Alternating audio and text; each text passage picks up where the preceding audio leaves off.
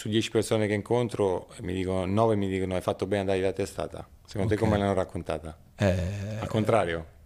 Eh, perché, perché è così, però non è non sto qui a Cioè, nel senso, tu credi che poi la narrazione di tutto quello che è stato, quello che è successo lì sia chiaramente, arrivata... secondo me, l'opinione pubblica ero, ero io piccolino Sì. e lui molto grande. E Ok. Quindi hanno fatto in modo che lui, anche solo il fatto che io abbia preso due giornate di squalifica per provocazione, non si è mai visto nella storia del calcio. Sono unico Chiaro.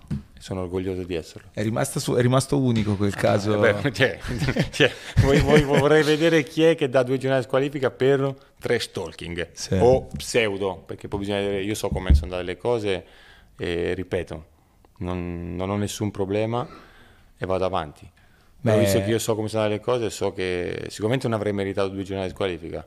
Chiaro. Solo che poverino c'era un bandito alla FIFA e ha fatto in modo che sia andata così.